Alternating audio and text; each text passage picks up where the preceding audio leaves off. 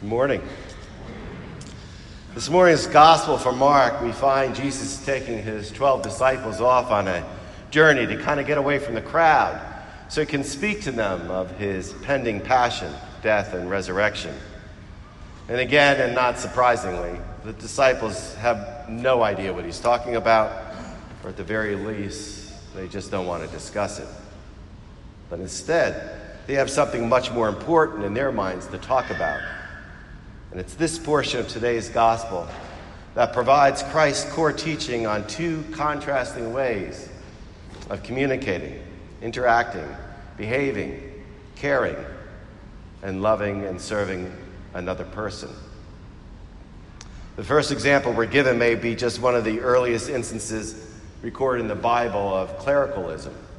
For we hear the disciples arguing among themselves who's the greatest. Their discussions based on superiority and pure ego. Let's face it. At some point in time, we all do it. It's deeply ingrained in our culture.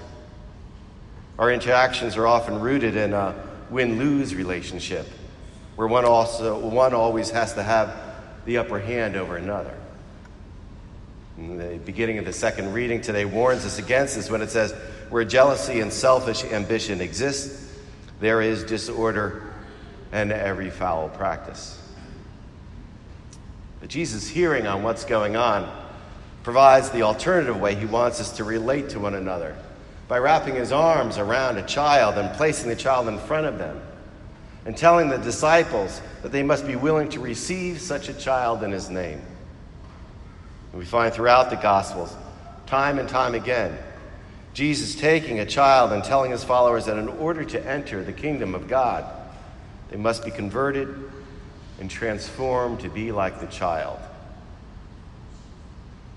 On a surface, this sounds a bit absurd. Don't we just spend our entire life growing up? And yet, Christ calls us to be transformed to be like a child. Why a child? I think because a healthy interaction with a young child is inherently a win win relationship that fosters the flow of mutual love. Child has no ego. It's not competing for who's best and thus fighting for superiority. It just doesn't make any sense. Parents and grandparents, we know that when dealing with a child, the necessary conditions for that child to learn is filled with tenderness, patience, and love. That's why we're so much more generous and forgiving in the way we deal with young children versus how we treat one another. In return, child responds with mutual love mainly because they haven't moved into that linear, judgmental left brain consciousness. It's an age where everything is still an enchanted universe, where it's possible to believe in what you don't see. It's an age where one does not judge, one does not exclude. One does not care about race, creed, color, politics, nor care about power, prestige, or possessions. They truly have the ability to connect with everybody without the feeling the need to eliminate anybody. But yet, the problem we all face is like the disciples, we just unlearn it in so many ways. That's why we hear throughout the gospel Jesus bringing forth a child. But he continues to come across the disciples who are arguing who's the greatest, or tax collectors reaping their wealth, or Pharisees determining who is in and out of the temple. I think the biggest challenge we all face is it doesn't seem like much has changed in 2,000 years. For like the disciples, we usually want to be on top when Jesus calls us to be happy on the bottom. We want to be the boss, but he tells us to be the servant. We want to be grown up, but he tells us to be like children. We want to achieve a lot, and he tells us to receive a lot. We want to determine who is worthy according to our personal criteria. But Jesus says, Be like a child. Don't concern yourself with separating the weed from the wheat. I'll take care of that. We all seem to fall into this game of who is in and who's out, who's on top and in control, and who's on the bottom, beholden to another. We see this example in today's gospel with the disciples arguing who is the greatest.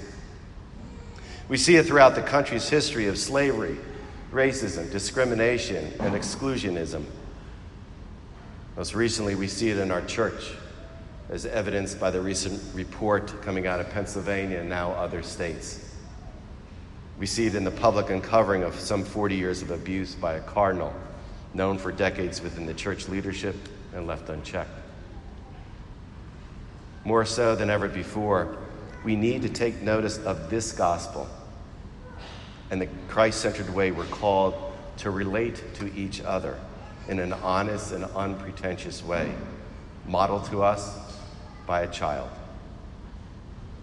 We need to relate in a way that fosters an honest to God relationship filled with a sense of being truly genuine in who we are, what we do, and how we treat others. Genuine in our interactions, our transactions, and our communications genuine in the fact that we are all equally made in the image and likeness of God.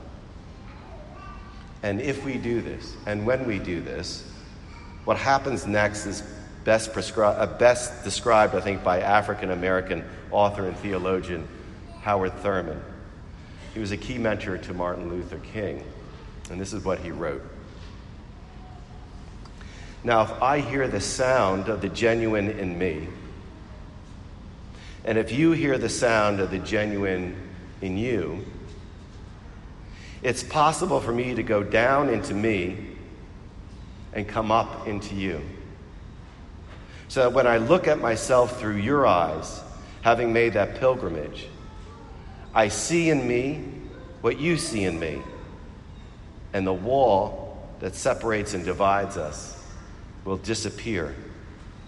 And we will, and we will become one because the sound of the genuine makes the same music.